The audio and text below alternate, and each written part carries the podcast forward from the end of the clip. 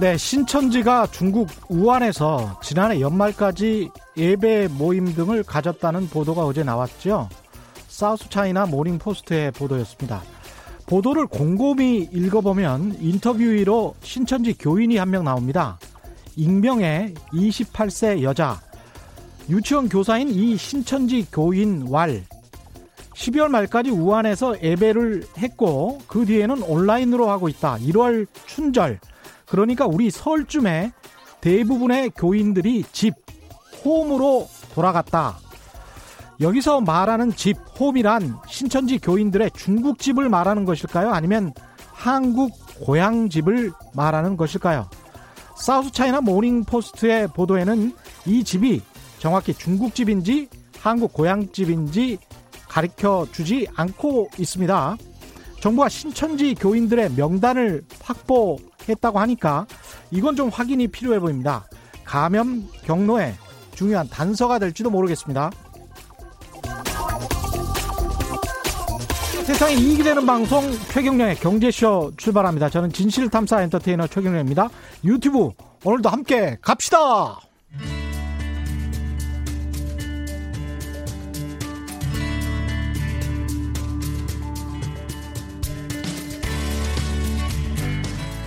경제방송 아무거나 들으면 큰일 납니다. 듣고 또 들어도 탈이 나지 않는 최경영의 경제쇼. 네, 코로나19 유행의 와중에도 대규모 환매 중단 사태로 자본시장을 혼란에 빠뜨린 라임 사태 전모가 밝혀져서 또 다른 충격을 주고 있는데요. 투자자들이 날린 돈만 1조 원이 넘는다고 합니다. 오늘은 이 라임 자산 운용 그리고 사모펀드 전반에 관해서 서영수 키움증권 연구원 모시고 자세히 알아보겠습니다. 안녕하십니까? 예, 안녕하세요. 예, 오랜만에 또 뵙습니다. 예. 예. 지난번에 그 독일 금리하고 연계됐던 DLF라고 있었지 않습니까? 예. 그게 또 문제가 됐었고 이번에 라임 자산 운용인데 이거 전반적으로 손실 규모가 어느 정도 되나요? 우선 DLF만 대략 자산 규모가 8천억인데요. 예. 한 2천억에서 최대 4천억까지 지금 예상이 되고요. 예. 두 번째 라임 자산 손실입니다. 예. 예. 그리고 환매 정지된 라임 자산 운용의 펀드는 대략 한 1.7조 원인데요. 예. 1조 원 이상 정도 손실이 예상됩니다. 근데 1.7조 원의 자산 중에서 1조 원 정도가 손실이 예상된다. 예. 그리고 지금 환매가 이제 정지된 게 있고 안 된 게 있는데요. 예. 예, 안 된 건 폐쇄형인데 이제 예. 만기가 돌아오면은 그게 추가로 한 1조 원 정도 있는데 그것도 상당 부분 손실이 발생할 가능성이 있습니다. 아, 지금 말씀하시는 1.7조 원이라는 거는 개방형만 이야기하는 거고. 뭐 개방형 플러스 폐쇄형 중에서 만기가 돌아온 폐쇄형이죠. 아, 그럼 다 합해서 1.7조 원. 네, 그렇죠. 그러니까 폐쇄형 1조 원 따로 있는 거 아니죠? 아, 폐쇄형 중에서 만기가 안 돌아온 폐쇄형이 있으니까요. 아, 네. 그렇군요. 네. 그러면 합쳐서는 규모가 2.7조 원 정도 되는 겁니까? 자산은 뭐 2.5 정도 생각을 하고 있는데요. 예. 어쨌든 손실은 말씀드린 바와 같이 뭐 1조 원 이상으로 보고 있습니다. 그렇군요. 이 환매라는 거는 이제 내가 이 펀드가 위험할 것 같으니까 아니면 돈이 필요해서 다시 내 돈으로 바꿔주세요. 이게 환매 아닙니까? 그렇죠. 예. 그렇죠. 근데 이제 환매가 정지가 됐다는 거는 못 바꿔주겠다. 그렇죠. 그렇죠. 네. 판 곳에서 은행이나 또는 라임 자산 운용에서 못 바꿔주겠다. 이렇게 된 건가요? 그렇죠. 정확히는 이제 운용하는 자산이 대부분 유동성이 떨어지는 자산이다 보니까 환매를 요청을 받았을 때 그걸 현금화해서 그걸 돌려줘야 되는데 예. 돌려줄 경우에는 대규모 손실이 발생하거나 그렇죠. 네, 또는 이제 유동화 자체가 안 되거나 이런 경우에 이제 환매 정지를 하는데 예. 문제는 라임의 경우에는 불법적인 이슈들이 상당 부분 있었던 것으로 보여지고요. 예. 따라서 당연히 그렇게 되니까 이제 환매를 하지 못하게 되는 문제가 발생했죠. 그렇군요. 네. 방금 유동성이 떨어지는 자산을 라임 자산 운용 펀드가 많이 가지고 있었다 이런 말씀을 하셨는데 유동성이 떨어지는 자산 이라는 게 이제 부동산 같은 걸 말씀하시는 건가요? 그렇지. 이제 부동산이 있고요. 네. 그리고 뭐 무역금융 펀드라고 예. 네, 이런 것들이 있고요. 예. 그리고 이제 사모 펀드 중에 저게 있습니다. 뭐 예를 들어서 메자닌 채권이 들어오셨을 겁니다. 예, 메자닌. 예. 중소기업, 창업 벤처기업의 시비들 있는데요. 예. 이런 것들을 담아서 투자를 한 겁니다. 당연히 이런 목적은 수익률 극대화 있겠죠. 그렇죠. 아무래도 유동성이 떨어지면 예. 그만큼 투자 수익률은 높아질 텐데 수요자들이 이제 높은 기대 수익률을 요구했을 테고요. 예. 또한 이제 이 상품을 많이 팔기 위해서 하이 리스크 하이 리턴 고위험의 형태로 투자를 한 거고요. 이 과정에서 유동성 리스크가 노출되었는데 반대로 팔 때는 개방형이거나 또는 폐쇄형이라 하더라도 만기가 짧은 예. 폐쇄형을 판 거죠. 그래서 팔 때 자체부터 구조적으로 이거는 사고의 위험이 대단히 높았던 거죠. 개방형이라는 것은 언제든지 사고 팔 수가 있다. 그렇죠. 그렇죠. 폐쇄형이라는 것은 만기가 짧다는 것은 뭐 6개월이나 1년 안에 그렇죠. 내가 돈을 돌려받을 수 있다. 그렇죠. 그런데 그렇죠? 이제 무역금융펀드라든지 이런 대상 자산은 6개월 이내에 이게 유동화되기가 사실상 어려울 수가 있거든요. 구조 자체가요. 예. 특히 이제 라임 같은 경우에 얼마 전에 또 확인된 거는 뭐 캄보디아의 리조트 투자한다고 1,000억 정도를 받아서 투자를 했는데 예. 알고 보니까 전혀 투자가 안 이루어진 그냥 땅만 있는 경우인 거죠. 그럼 뭐 리조트를 지어서 거기에서 수익이 나야 투자자들에게 돌려줄 수가 있을 텐데 그런 거 같은 경우는 앞으로 뭐 실제로 리조트를 개발한다고 하더라도 한참 시간이 지나야 수익이 나는 그런 형태잖아요. 그럴 수도 있고 예. 아니면 이 정도까지면 사기의 가능성이 좀 있겠죠. 그렇죠. 땅만 사놓고 그렇죠. 리조트 개발을 안 했다면. 그렇죠. 덕분에 이제 은행주들도 굉장히 많이 떨어졌습니다. 최근에. 네, 그렇죠. 그렇죠. 예. 이 사건 내용을 일단 전반적으로 정리를 해 주신 게 그겁니까? 아니면 더 보충을 좀 해 주실 게 있나요? 라임 자산 운용 같은 경우에? 라임은 여기까지 말씀드리고요. 예. 우선은 이제 그 밖에 상업펀드에서 말씀드릴 게 많으니까. 예. 그렇군요. 예, 코로나19가 이 갈수록 기승을 부리고 있는 상황이긴 한데 유행이라는 단어까지는 지금 쓸 수 있다고 했으니까요. 금융산업에 미치는 영향이 어떤 게 있습니까? 코로나19는? 네, 그게 세 가지를 들 수가 있습니다. 예. 우선은 뭐 잘 아시겠지만은 내수가 상당히 심각하게 나빠지고 있잖아요. 예. 네, 뭐 당장 자영업들이 상당히 어려운 부분이 있는데 이에 따라서 연체가 발생할 가능성이 있겠죠. 예. 예, 그래서 가계 여신, 그리고 카드 이런 쪽에 여신이 먼저 이제 연체가 발생할 수 있는데요. 이 예. 부분이 하나 될 수 있고요. 특히 지역적으로는 이제 대구 같은 특정 지역이 더 심해질 수 있습니다. 예. 두 번째는 이제 지금 시장 금리가 빨리 떨어지고 있고요. 뭐 조만간 이제 금통위도 열리는데 기준 금리를 인하한다라면 아마도 안 그래도 지금 은행의 마진이 떨어지는데 예. 더 떨어질 수 있겠죠. 기준 금리 인하 가능성을 높게 보시나요? 기준금리 인하 가능성을 높게 보지 않다 하더라도 예. 은행의 마진에 결정적인 영향을 미친 부분은 사실은 시장금리 있습니다. 그렇죠. 예. 예, 그래서 시장금리는 이미 떨어져서 반영해서 예. 상당히 좀 하락하고 있는 추세이고요. 그 영향으로 은행의 마진은 추가적으로 더 하락할 가능성이 높습니다. 그렇군요. 또 어떤 영향? 마지막으로 예. 또 사모펀드를 얘기를 해야 되는데 사모펀드 예. 네.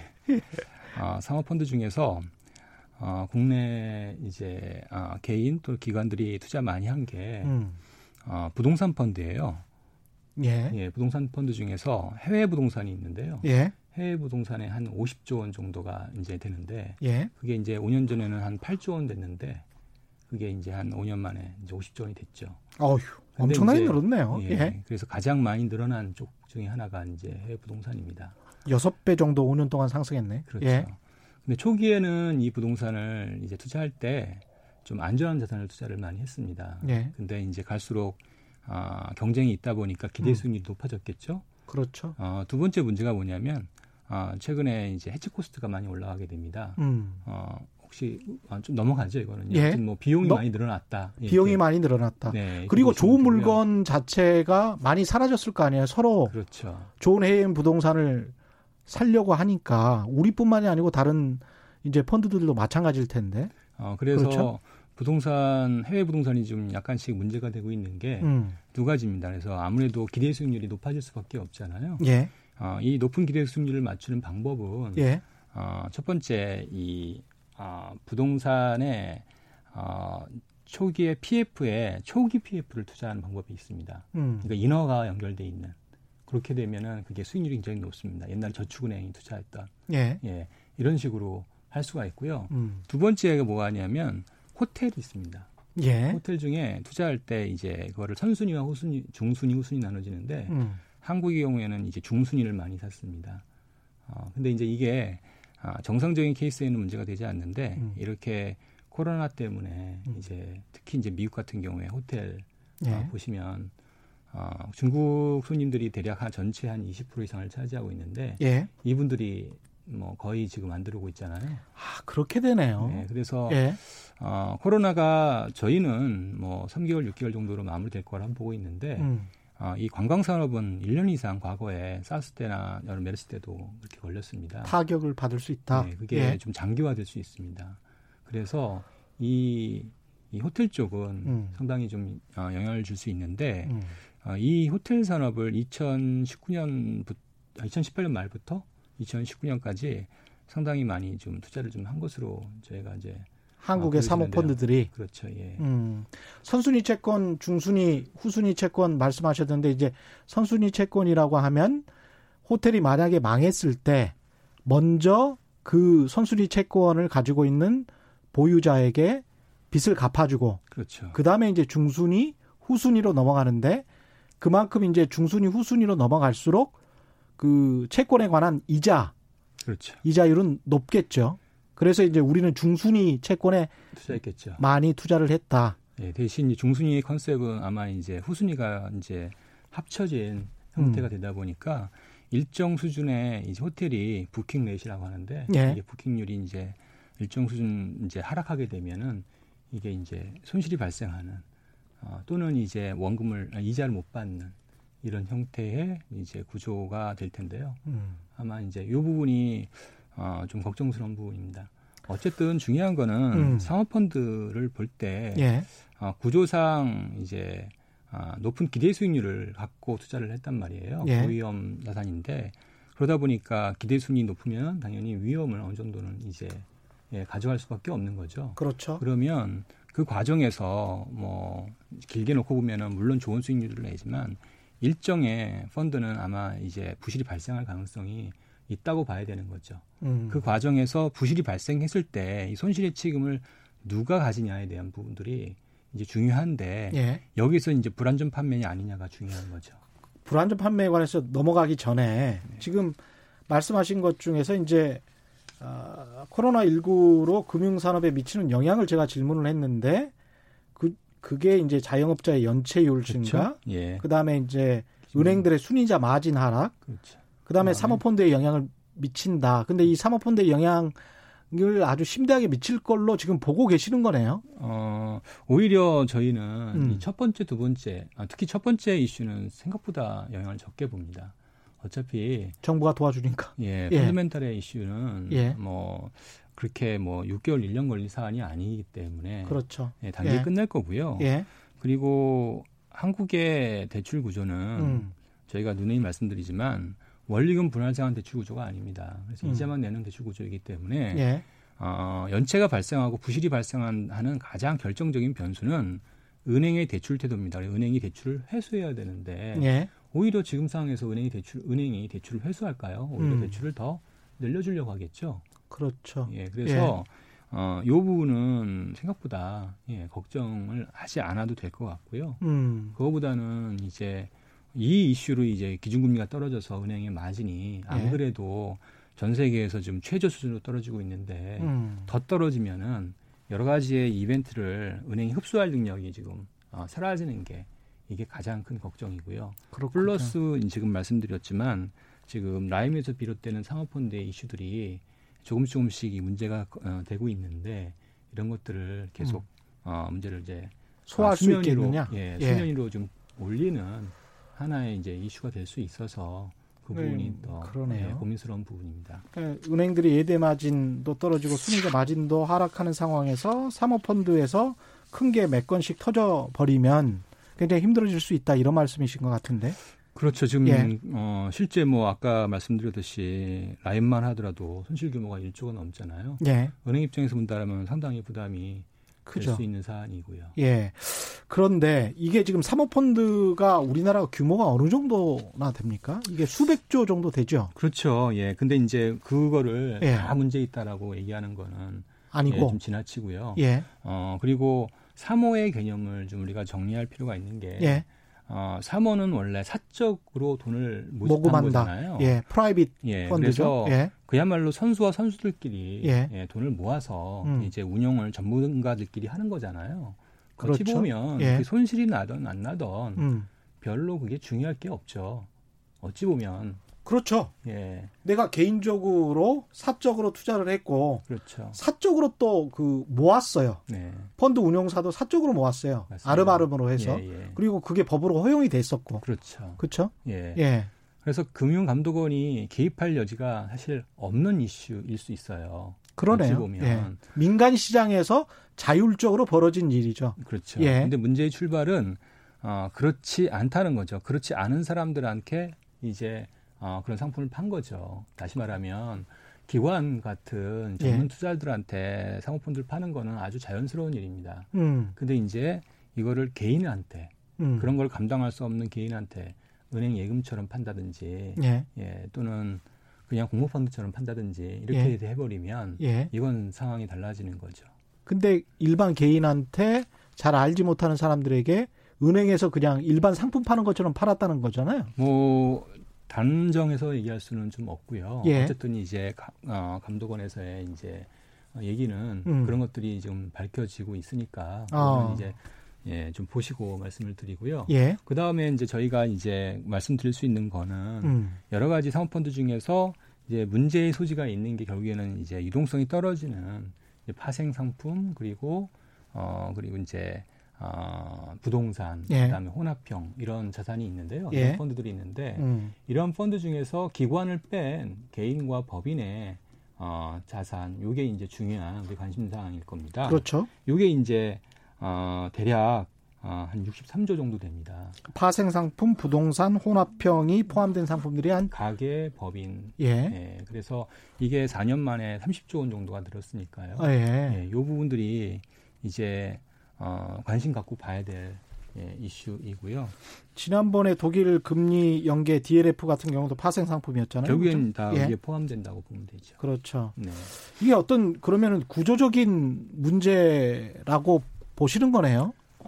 구조적인 부분이 상당히 강하다라고 봐야 됩니다. 이거를 단지 그냥 현상적으로 일시적인 요인이다라 보는 거는 좀 문제가 있습니다. 그 구조적인 문제, 그러면 정부가 관리 감독을 제대로 못했다 이렇게도 볼 수 있겠습니다. 네, 그렇게 보고요.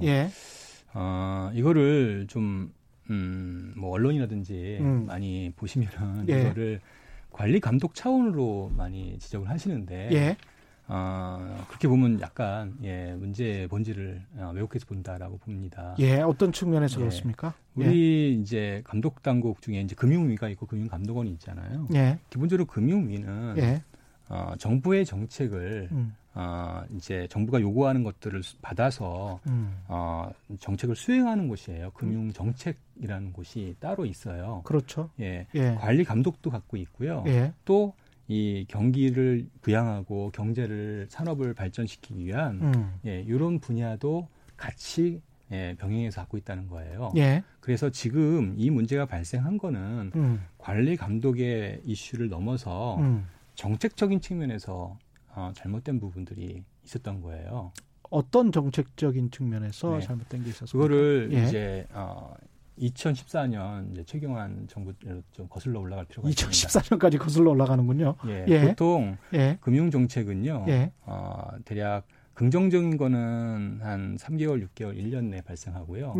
문제가 발생한 거는 대부분 4년, 5년 이후 그 다음 정권에 나타납니다. 그렇군요. 그래서 역대의 금융 위기가 발생했을 때 대부분은 그전 정부가 금융산업 정책을 잘못했기 때문에 나타나는 그 결과입니다. 그래서 그 부분을 거기서부터 따져야 되는 거고요. 그렇죠.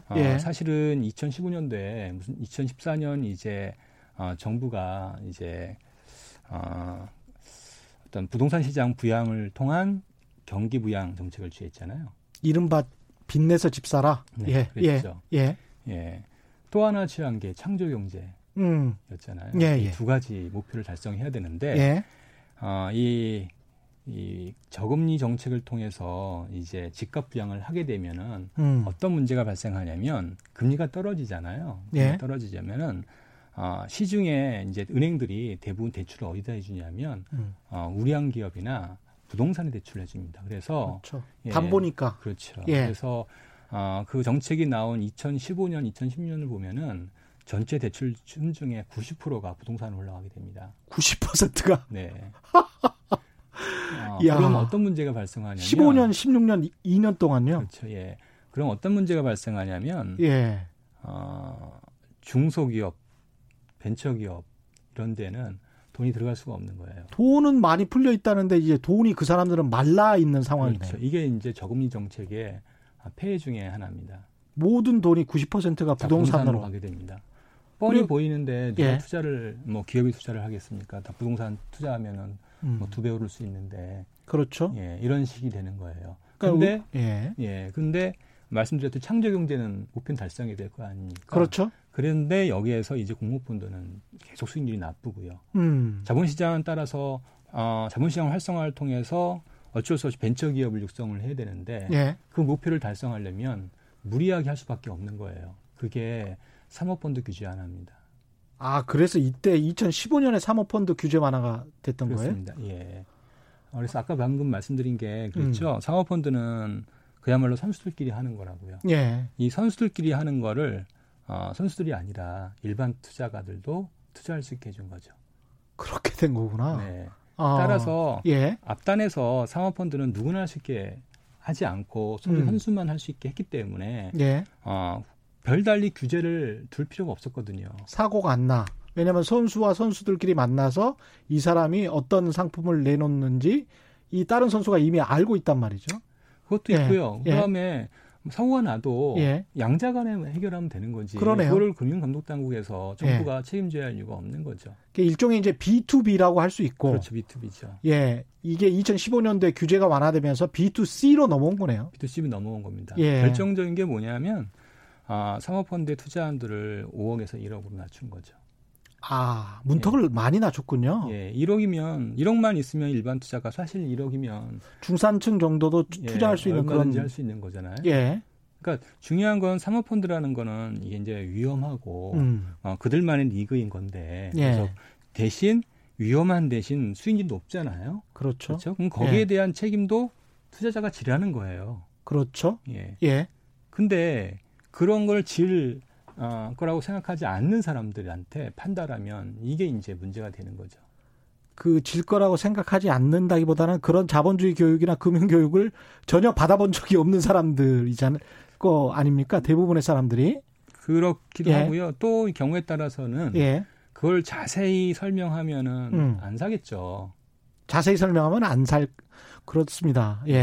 예를 들어 DLF를 DLF가 어떻게 보면 채권 플러스 이제 옵션을 매도하는 건데 이 믹스된 거를 따로따로 이제 놓고 사겠냐라고 한다라면은 아마 안 샀을 거예요. 많은 사람들이. 그렇죠. 안정지향으로 갈 가능성이 높았겠죠. 그러니까 이제 그 사모펀드의 특성 자체가 이제 고위험인데 이 고위험에 이제 있어서 또 하나 아까 말씀드렸던 공모펀드에서 갖고 있는 부분은 결국에는 이런 펀드의 운용이라든지 여러 가지의 이제 모럴 해저라든지 이런 것들을 법적으로 엄격하게 규제해서 못하도록 막은 거거든요.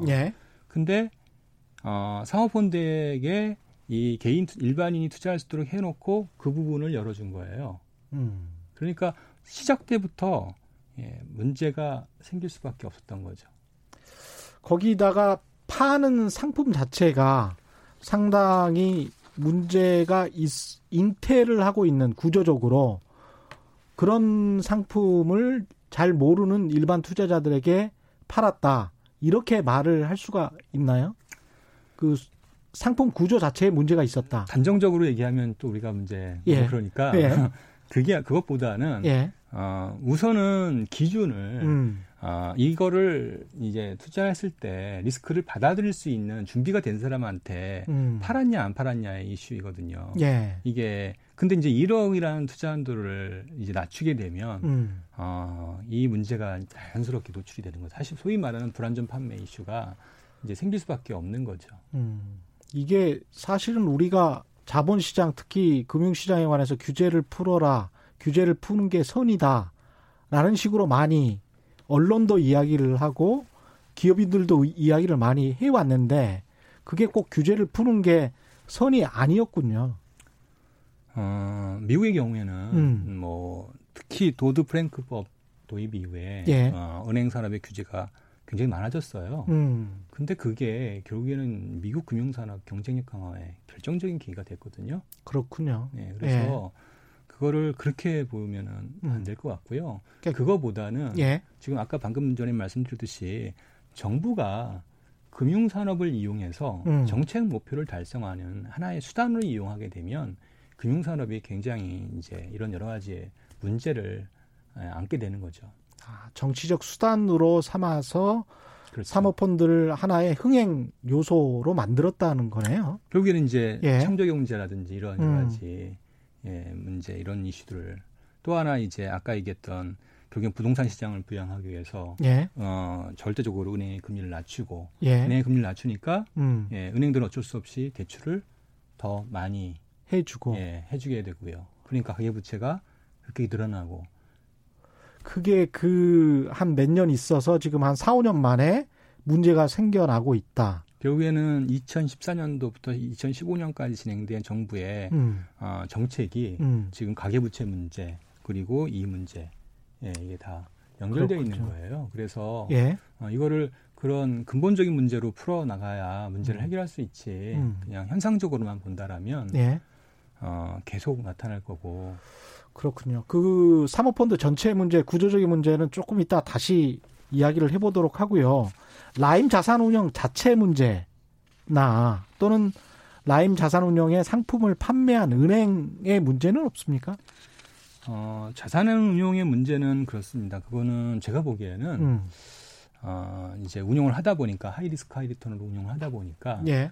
손실이 났던 거고 손실이 나다 보니까 이제 이 규제가 없었기 때문에 예. 수익률 조작이 좀 쉬웠던 것 같아요. 수익률 조작? 예, 수익률 조작을 했던 거고 수익률 조작을 한번 하니까 이게 계속 이제 예, 불법적인 듣다 보니까 거의 폰지 게임인데요. 일단 돈을 모아놓고 예? 네. 수익을 맞추려다 보니까 그래서 근데 수익은 실제로는 안 나. 그렇죠. 돌려줄 사람들은 돌려주다가 환매를 더 이상 못할 상태가 되니까 환매 중단을 하게 되고 나중에 회계장부를 까보니까 이게 사실은 구조적으로 문제가 있었다. 이런 말씀을 지금 하시는 거네요.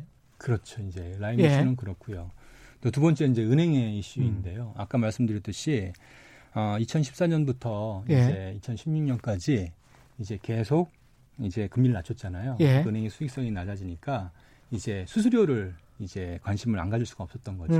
그래서 이제 수수료 늘리기를 해야 되는데 그러려고 하니까 이제 그러려고 하면은 이제 KPI로 갑니다. 그래서 이제 은행에서 이제 그 어떤 그 평가 지표를 그렇죠. 예, 평가 지표를 이제 바꿔서 은행원들 평가 지표 그렇죠. 예, 예. 은행에 이제 펀드를 많이 팔아라 이렇게 이제 위쪽에서 내려온 거죠.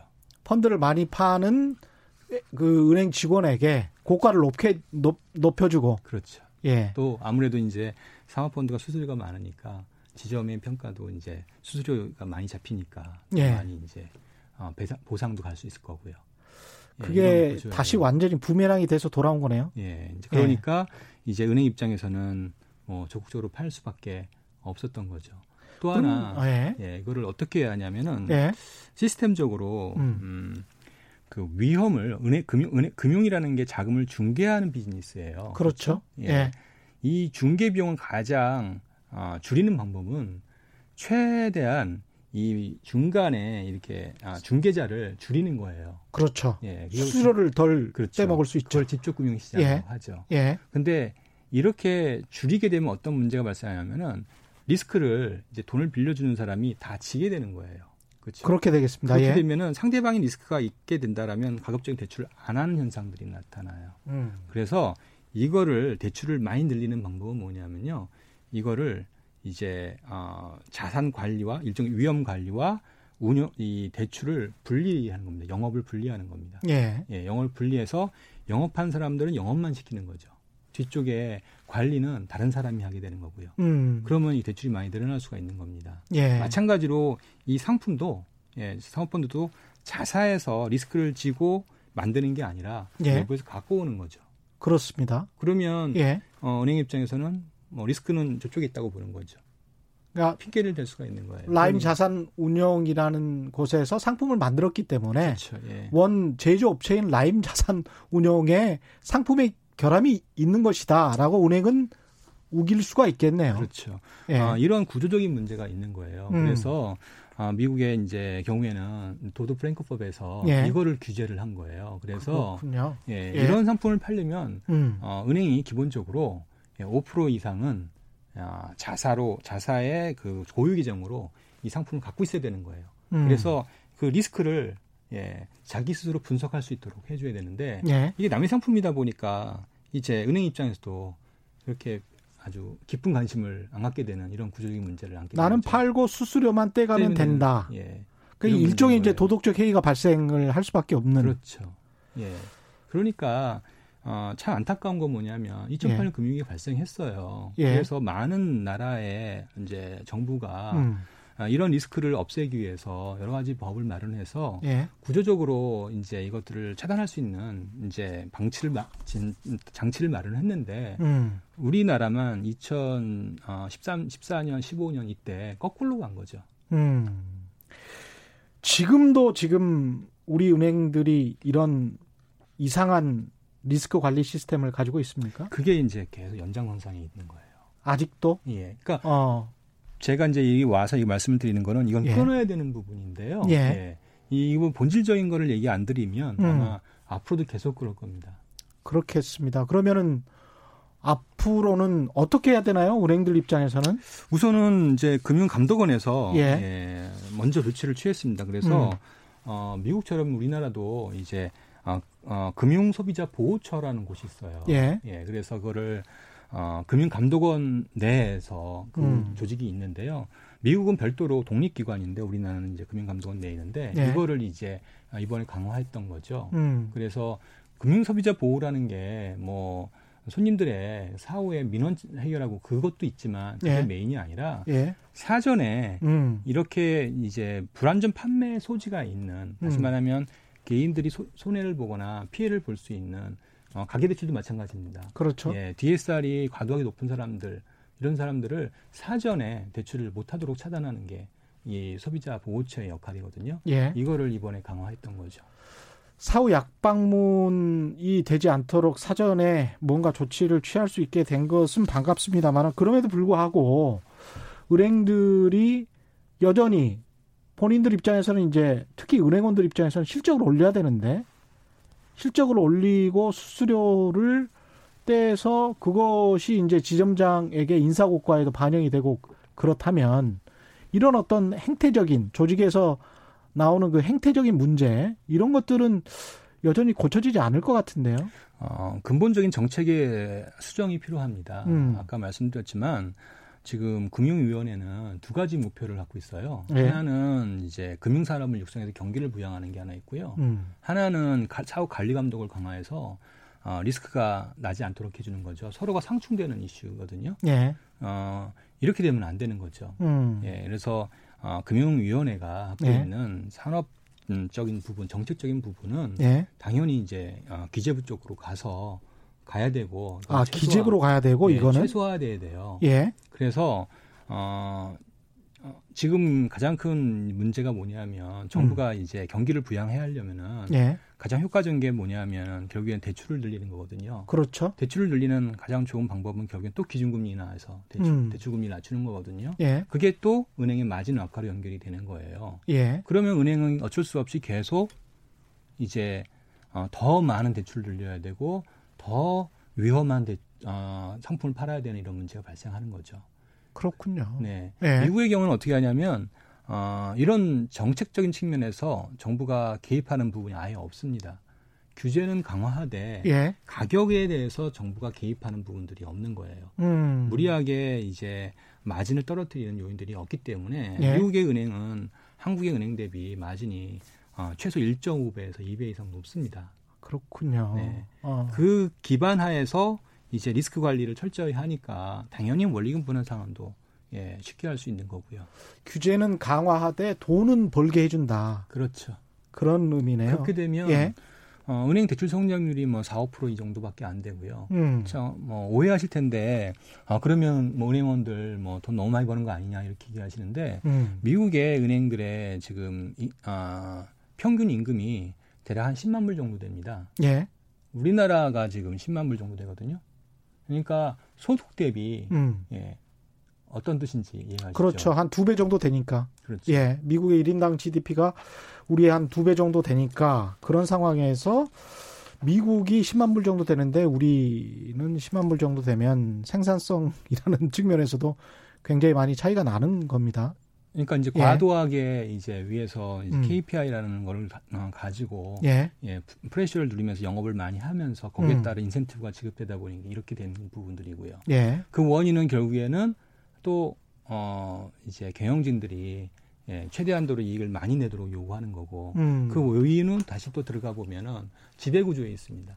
지배구조에 예, 우리나라 예. 은행들의 지배구조가 결국에는 단기 투자하시는 주주들에 의해 이루어지거나 아니면 실질적인 주주가 없는 형태로 이루어지거나 이게 이제 문제인 거죠. 아, 은행에 주인이 없다. 그렇죠. 예. 미국에 다시 또 예를 들어보면 미국은 이사회 구성 자체가 국민연금과 같은 연기금 장기 투자하시는 분들이 대부분 주주 구성을 갖고 있거든요. 예. 그러다 보니까 이 이사회가 예, 기본적으로 추구하는 목표가 장기수익입니다. 장기수익이고요. 그리고 안정적인 배당입니다.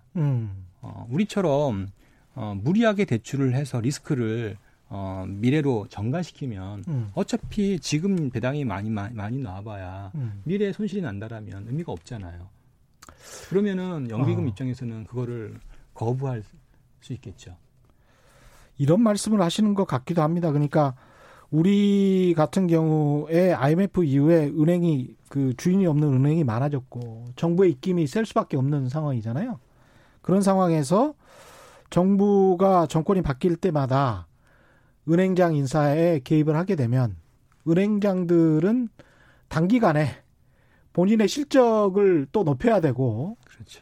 단기간에 뭔가를 좀 보여줘야 되니까 그렇죠. 예, 그렇게 되면 단기간 수익, 단기 수익만 집중하다 보고 그렇게 하다 보면은 나중에 그 위험 부담들은 차후에 은행장 되는 사람들 그리고 차후에 금융 소비자들이 다 안게 되는 그렇죠. 그런 구조를 가지고 있다. 그런 말씀을 하시는 거네요. 그렇죠. 예. 예. 지금 미국의 많은 노인분들은 은퇴하신 분들은 굳이 60대 이상 사람들은 대부분 일을 안 하잖아요. 예. 그 이유가 연기금에 투자한 돈들이 대부분 장기 엄청난 수익을 2배 이상 수익이 난 상황들이잖아요. 예. 그 펀드의 구성 중에 핵심이 은행주들입니다. 예. 그러네요. 이렇게 장기 예. 투자가 이루어지면서 안정적으로 이제 운영을 하게 되는 거고요. 그러니까 안정적인 배당을 이룰 수 있는 거고요. 결국엔 그게 다시 국민들에게 돌아간 거죠. 이 금융과 관련해서 부동산 정책도 비슷하게 볼 소지들이 좀 있을 것 같은데요. 그 예. 부동산에 관련된 이야기를 좀 하기 전에 네. 문자들이 좀 와서 문자들을 먼저 좀 소개해드리겠습니다. 8228님, 기존의 주식공모 펀드 활성화 대책이 필요한 게 아닌가요? 이런 말씀하셨습니다. 부동산 시장에만 돈이 몰려서 역효과가 나는데 자산의 물꼬를 다른 쪽으로 흐르게 해야 하지 않나요? 이러면서 이제 주식공모 펀드 활성화 대책 쪽으로 가는 게 어떠냐? 이런 말씀이신데요. 단기적으로는 매우 좋은 대책인데요. 예. 그것보다는 저는 자본 시장 측면에서 놓고 본다라면 본질적인 대책 전환이 필요합니다. 기본적으로 지금 저금리 정책을 예, 저금리 정책이라든지 여러 가지 정부가 과도하게 시장에 개입하는 부분들이 있거든요. 예. 이것들을 좀 수정할 필요가 있습니다. 그리고 더욱더 규제를 강화해야 되는 부분들이 많습니다. 그래서 어떤 측면에서는 또 규제를 강화해야 되고 시장에 예. 이제 여러 가지 주주들의 어떤 모럴 해저들, 투자들의 또 뭐 과도한 투기 예. 이런 것들을 최소화해서 안정적인 수익률을 이룰 수 있게 하고 예. 또 하나 이제 장기 투자자들이 충분히 이제 혜택을 가져갈 수 있게 하는 그래서 이 장기 투자자가 주주로서의 권리를 행사할 수 있도록 유도하는 이런 정책들이 취해지게 되면은 아마 한국의 시장은 지금보다도 뭐 굉장히 많은 예, 수익률 상승이 있지 않을까 예. 봅니다. 미셸 미엘님은 모든 게 다 정치적, 경제가 정치와 엮여서 문재인. 예, 동의합니다. 경제학이 정치 경제학이죠. 예, 9773님. 대한민국 모든 곳이 마찬가지입니다. 정치권도 마찬가지고 단기 승부만 추구한다. 이것도 저도 비슷하게 느끼고 있고요. 강선모님은 아직 부족하지만 민주주의가 많이 심화되어 관을 견제할 수 있다는 생각을 기반으로 관치금융이 확대되었으면 합니다. 이거는 또 무슨 말씀이신지. 예, 기본적으로 이제 금융은 민간으로 가는 게 맞는 거잖아요. 그죠? 그렇죠. 이제 예. 초창기 개도국인 경우에는 정부의 개입이 불가피한데 예. 한국은 그러기에는 이제 시장이나 전체의 경제 구조가 너무 커졌잖아요. 너무 커졌고요. 선진화되어 예. 있단 말이에요. 예. 그래서 정부의 개입이 다시 말하면 정부가 시장을 이길 수가 없어요. 그럼요. 예, 그런 예. 상황에서 정부의 개입이 오히려 여러 가지 버블이나 부작용을 낳게 되는 문제들이 계속 생기고 있고요. 예. 뭐 현 정부도 사실은 이런 여러 가지 문제들을 안고 있고 그렇죠. 대표적인 게 사실은 부동산 정책이에요. 예. 관료는 변하지 않으니까요. 네. 예. 오직하면 뭐 피하라고 하겠습니까? YJ 최님 대출해주고 책임도 은행이 떠안아야 끝까지 개인에게 물리지 말고 그래야 건전해지죠. 부동산 관련해서 이 문제도 여쭤볼게요. 미국 같은 경우에 그때 금융위기 일어났지 않습니까? 부동산 때문에. 그런데 이제 가령 제가 샀던 어떤 부동산이 집이 5억짜리였는데 제가 한 3억 정도를 대출을 받고 샀어요. 근데 대출받은 금액보다 더 아래로 떨어져 버려서 5억짜리가 2억으로 떨어졌어. 그래서 나는 3억이나 갚아야 되는데 집값이 2억이야. 그래서 나는 더 이상 못 갚겠다라고 해서 나와버리면, 그 집에서 나와버리면 나머지 이 대출받은 비용 같은 거는, 빚은 미국 같은 경우는 은행이 다 떠안게 돼 있잖아요. 그렇죠. 예. 그걸 비소구권 대출이라고 하고요. 그렇죠. 50개 주인가요? 그중에서 한 17개 주 정도가 그걸 채택하고 있으니까요. 전부는 아닙니다. 그렇죠. 네. 근데 이제 우리 같은 경우는 소구권 대출입니다. 그렇죠. 예. 끝까지 개인에게 추심을 하는 거잖아요. 그렇죠. 그렇죠. 최근에 그래서 이제 이런 부분들을 조금 더 정부가 강화하려고는 하고 있는데 뭐 어느 정도 하다가 좀 멈춘 느낌이 좀 듭니다. 역시 은행의 힘이. 부동산 관련해서도 어떻습니까? 사모펀드와 비슷한 어떤 행태가 보입니까? 우선은 예. 이제 이렇게 봐야죠. 이제 현 정부 들어서 9.13 대책을 내놨잖아요. 예. 예, 파리 대책이야 처음이니까 초보였을 테고요. 예. 예, 제대로 된 대책이 9.13 대책이었습니다. 예. 9.13 대책 내놓은 다음에 서울의 아파트 가격이 실거래 기준으로 10%씩 받았어요. 예. 예. 아마 지금 상상하지 못하실 겁니다. 아마. 예. 그때 경매 낙찰가율이 20%씩 빠졌고요. 어휴. 거래량이 예. 5분의 1씩 빠진 거예요. 부동산의 종사한 인구가 300만 명이거든요. 예. 예. 그렇게 이야기하죠. 네. 그 숫자는 맞습니까? 근데 300만 명이라는 게? 예. ILO 기준으로 300만 명. 아, 그렇습니까? 네. 예. 예. 그렇군요. 꽤 많습니다. 그렇죠. 예. 정작 목표를 달성했단 말이에요. 예. 집값 떨어뜨렸죠. 그랬더니 이제 이런 문제가 발생하는 겁니다. 예. 결국에는 문제의 이제 출발은 이 집값 하락이 가계부채 구조조정과 같이 진행되어야 되는데 이게 같이 진행되지 않으면서 금융 부실의 우려가 나온 거고요. 두 번째, 정부가 겁을 먹은 거네요. 네, 두 번째 예.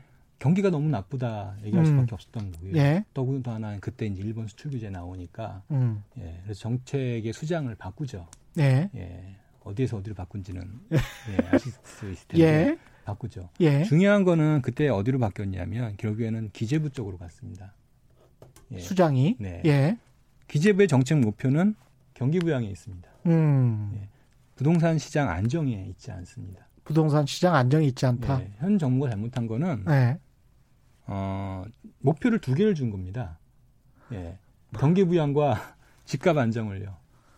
서로 이거는, 상치되는 목표구나. 예, 이건 이룰 예. 수 없는 겁니다. 있을 수가 없다. 이룰 수가 없는 거죠. 이룰 수도 없고. 예. 예. 따라서 예. 실제 이제 이런 문제를 해결하기 위해서 기재부 이제 바뀌고 나서요.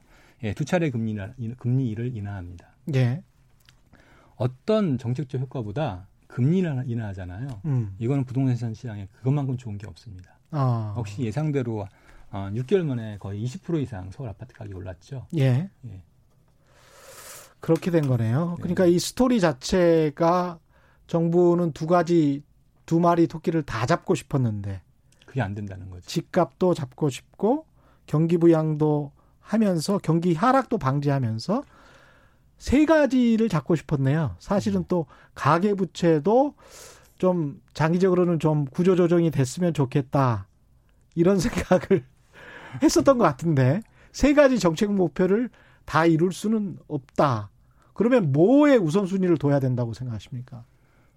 집값을 안정화하려면 예. 제가 보기에는 솔직해야 될 것 같습니다. 솔직해야 된다. 네. 정부가요. 그리고 예. 이 부분에서 경기에 대해서 또는 가계부채 구조를 하게 되면은 거기에 대한 부담이 있을 수밖에 없거든요. 그렇죠. 그거에 대해서 미래 제시를 하고요. 우리는 이렇게 하겠다. 이게 고통이 있을 건데 이거는 재정으로 해결하겠다. 네. 그럼에도 불구하고 이거는 반드시 미래를 위해서 우리 미래 세대를 위해서 반드시 해야 된다라고 얘기를 해야 되는데 그걸 못한 거죠.